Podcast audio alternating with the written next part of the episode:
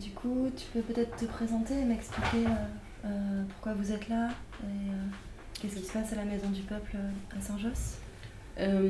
Donc moi je suis Aïcha. je fais partie du comité des femmes djiboutiennes contre les viols et l'impunité.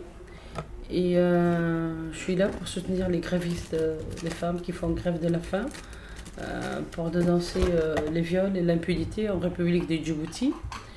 Et à Saint-Josse, euh, depuis le 25 avril, il y a dix femmes djiboutiennes résidant en Belgique qui ont entamé donc une grève de la faim contre l'impunité pour, savoir, pour faire savoir ce qui se passe en République de Djibouti pour les femmes et, euh, interpeller euh, la communauté internationale euh, sur ces petits pays dont on parle très peu, et, mais où il y a énormément de violations de droits humains et particulièrement des exactions et des viols à l'encontre des femmes.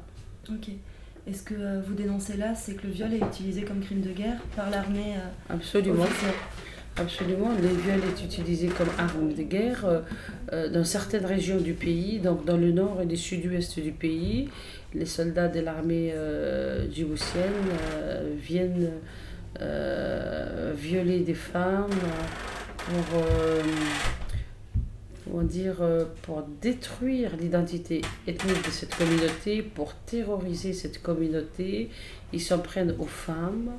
Ils s'en prennent aux femmes les violant devant le mari, devant euh, parfois leurs enfants, devant leurs parents. C'est vraiment pour, euh, comment dire, détruire euh, la communauté. Et ces viols se passent dans des régions où opère une résistance armée, parce qu'à Djibouti, c'est un pouvoir autoritaire qui a l'habitude d'emprisonner les syndicalistes, les journalistes les opposants, euh, tous ceux qui ne sont pas d'accord avec eux. Et euh, il existe donc euh, une opposition civile, je veux dire une opposition pacifique dans Djibouti. mais ce qu'il faut savoir, c'est que quand cette opposition fait appel à un rassemblement de protestation, à une manifestation ou à des rencontres, ça se termine très mal. Euh, la police tire euh, sur la foule, ça se finit dans des bains de sang. et il y a aussi des arrestations massives euh, lors, des, lors des manifestations. il y a aussi, donc, oui, à côté de ça, il y a une opposition armée, des gens qui disent voilà, on ne peut pas chasser les dictatures, euh, notamment notre dictature par les, par les urnes, en votant, parce que même si la population euh, vote massivement pour les départs, enfin, pour chasser ces dictateurs, eh bien, euh, comme ils sont, comment dire, il y a énormément de fraude et qui contrôlent tout, eh bien, il arrive toujours à passer avec 86%, 87%, parfois même on a vu à 100%, puisqu'il n'y avait personne en face de lui. Et, euh, et donc, euh, il y a cette opposition armée qui euh, opère dans la région du nord et du sud-ouest.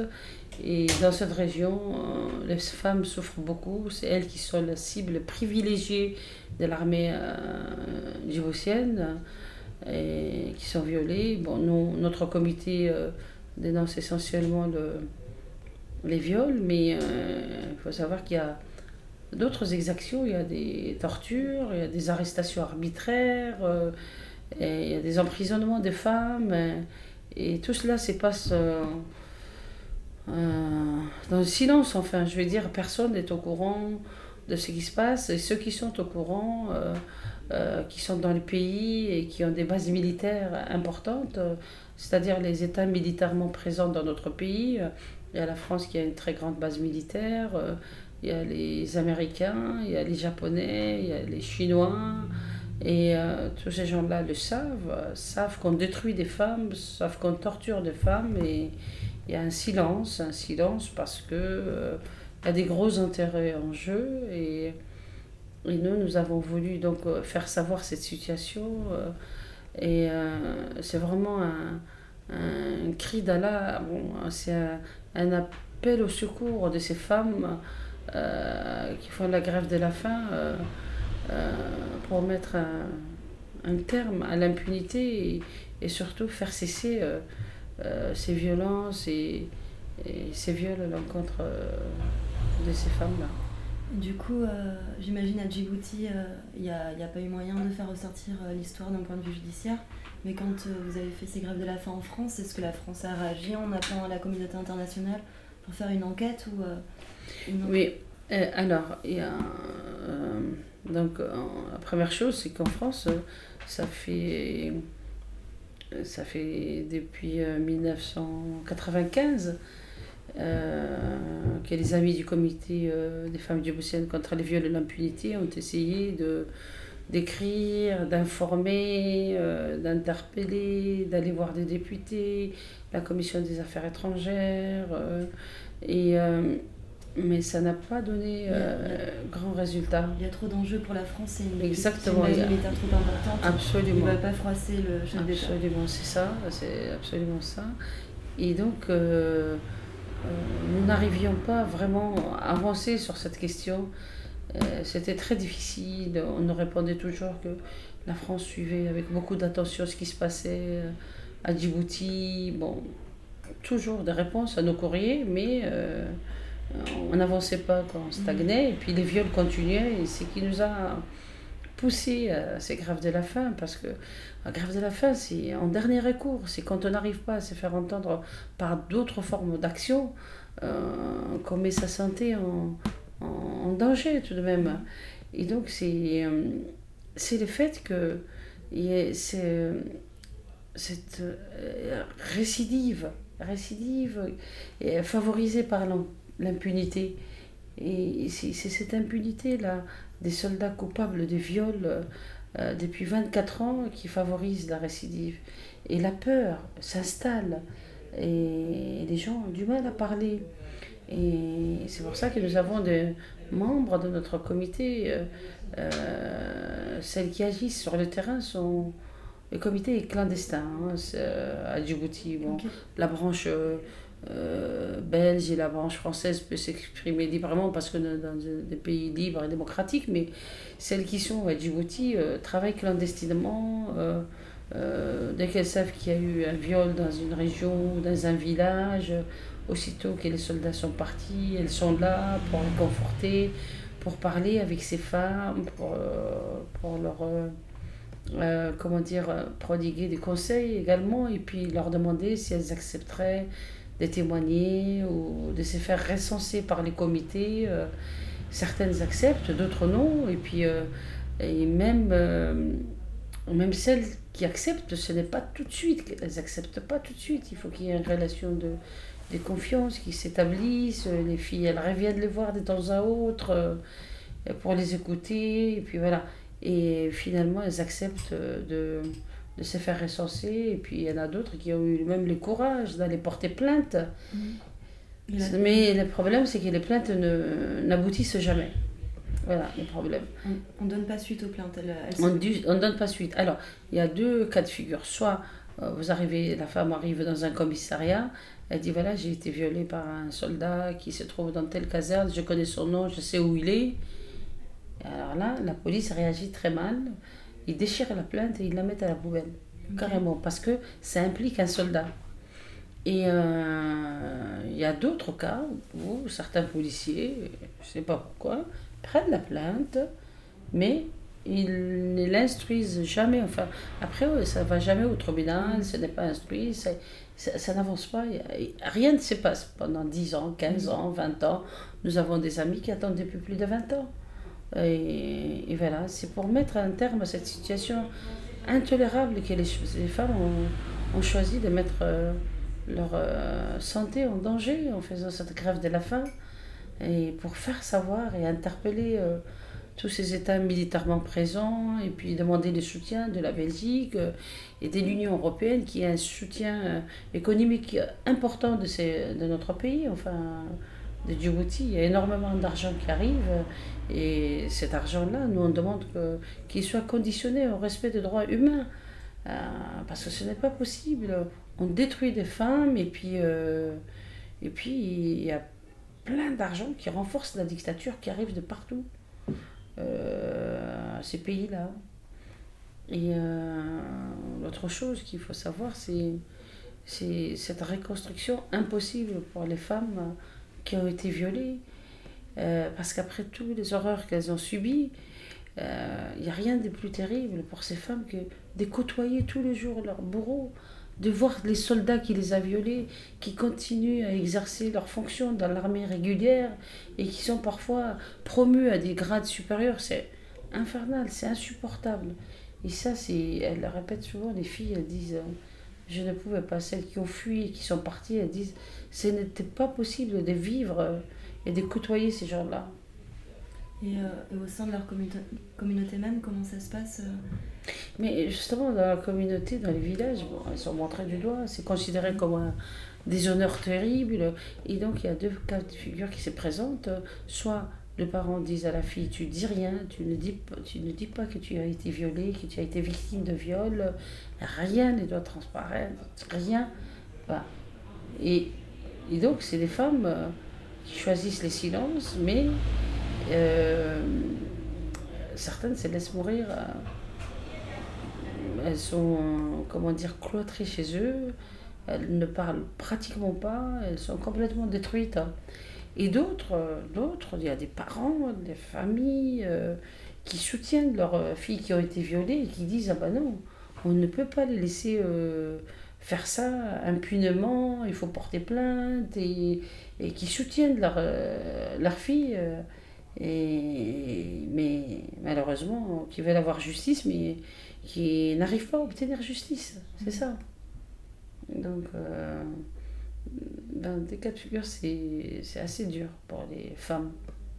Et là, aujourd'hui, ça fait 8 jours, c'est ça, 9 jours? C'est le 9 jour. Euh, ça commence à être un peu difficile. Euh, certaines même sont plus fatiguées que d'autres. elles ont cette, vraiment cette fatigue qui s'installe. Mais euh, je remarque, parce qu'on essaie de faire le point le soir, de voir, de discuter avec elles. Mais euh, ce qui est fantastique, c'est que leur détermination est vraiment intacte et elles ont une volonté euh, d'en faire. vraiment, leur résistance est grande pour dénoncer euh, ces crimes odieux et donc elles tiennent le coup parce que euh, elles sont déterminées. Euh. Ce sont des femmes réfugiées? Ah oui, certaines sont réfugiées statutaires, d'autres non, mais en tout cas, ce n'est pas des papiers qu'elles réclament, mm. c'est juste la justice. voilà. Ce n'est pas, du tout la revendication. Mm. Bon, il y a deux, peut-être trois, mais sur les dix, mais ce n'est pas ce qu'elles demandent. En priorité, c'est qu'elles veut, veulent être entendues. Ok. Et, euh, et cette enquête internationale que vous, euh, vous demandez pour, euh, pour faire reconnaître ces crimes de guerre, il faut que ça soit un pays qui la, qui la demande? Il faut que ce soit plusieurs pays. Ok, plusieurs pays conjointement qui demandent cette enquête. Il faut que ce soit plusieurs pays, et, nous a dit. Et puis, donc on va voir là. Bon, quand ça a été demandé en France, mais la France seule ne peut rien faire. Donc euh, on demande également à la Belgique et puis peut-être il y a, y, a, y a un autre comité qui va se créer en Suède. Euh, et, justement, pour que cette enquête internationale avance, euh, elles vont peut-être faire des actions, on ne sait pas pour l'instant. Mhm. C'est à la suite de la première grève de la faim de Paris que d'autres se constituent et puis qu'elles ont envie aussi de mhm. s'impliquer. Il y a des femmes des États-Unis, du Canada, de partout qui, nous écrivent en disant mais enfin euh, vous êtes très très loin du, euh, du compte, enfin vous dites qu'il y a eu que 249 viols, mais il y en a beaucoup plus que ça et, et qui nous soutiennent et puis euh, et, et, puis ça un peu libéré, ça libère un peu la parole parce que il y a des femmes qui nous téléphonent, qui nous écrivent et qui disent voilà, on n'en a jamais parlé, mais c'est arrivé à ma soeur, je n'en ai jamais parlé, mais ça devait arrivé. Et, le fait que vous en parliez, euh, ça permet à d'autres personnes d'en parler parce qu'elles savent qu'elles peuvent être entendues avec vous. Absolument, voilà. Et puis on sait que notre action aussi, euh, même si elles sont au fin fond de la brousse, celles qui ont été violées ou dans des villages, euh, elles le sauront. Et c'est aussi un soutien, c'est important pour elles de savoir qu'à des milliers de kilomètres, euh, les femmes djiboutiennes ne les oublie pas et Mhm. qu'on essaye de faire savoir ce qui se passe pour elles. Ouais. Vous n'êtes pas juste parti pour fuir le régime et Absolument, non, pour continuer le combat aussi. continuer la lutte. ouais. Ah bah oui. Toi, toi c'est toi qui as créé ce comité à l'origine? Pas du tout. Euh, Le comité a été créé euh, avec euh, des amis qui sont, je vous ai dit, ce- celles qui sont sur place. Ok. C'est parce que euh, l'origine du comité, c'est 1992, il y a eu le premier viol. Le premier cas de viol, c'était euh, c'est les cas les plus odieux. C'est une mère de famille de neuf enfants qui s'est fait violer par euh, euh, les soldats, euh, plusieurs soldats, et qui a été brûlée vive pour, euh, pour qu'elle ne témoigne pas. Et ça, c'est à la suite, à la suite de ce premier cas, on a tout de même vu que les soldats qui ont fait ça n'étaient pas inquiétés. Et ils ne les sont pas jusqu'à jour. Cette femme a, a été violée, elle a été brûlée vive et, et ces soldats sont, ne sont pas inquiétés. Et donc, 1993, c'est la création du comité des femmes djiboutiennes contre les viols et l'impunité. Euh, ça date de ce moment-là. Et euh, pour réagir, en, premier, c'était pour réagir à, à- à ces crimes odieux. Ok. Donc ces crimes, ils sont vraiment arrivés au moment de l'opposition. euh, Oui, Dans le nord quand il y, a eu, il y a eu une opposi- il y a eu la guerre civile en 91 euh, et euh, oui, la guerre civile en 91, le premier cas en 92 et puis maintenant ça continue. et ça, ça 80. s'est jamais arrêté. Euh, et le dernier cas recensé, c'est euh, fin mars, fin mars euh, 2016. Ok. 2016, on nous a envoyé les trois derniers cas de viol. voilà. Mais je te remercie, je pense que c'est ce qu'il faut. Merci bien. Et euh, si peut-être rappeler le hashtag que vous utilisez pour Twitter pour les personnes si, euh, qui veulent suivre, euh, c'est Voilà, oui, il y a la campagne euh, qui se poursuit et puis euh, si on veut leur exprimer euh, en solidarité et puis euh, participer donc euh, à cette campagne, euh, hashtag Stop Viol Djibouti. Chronique mutante Chronique mutante Chronique mutante. Chronique mutante.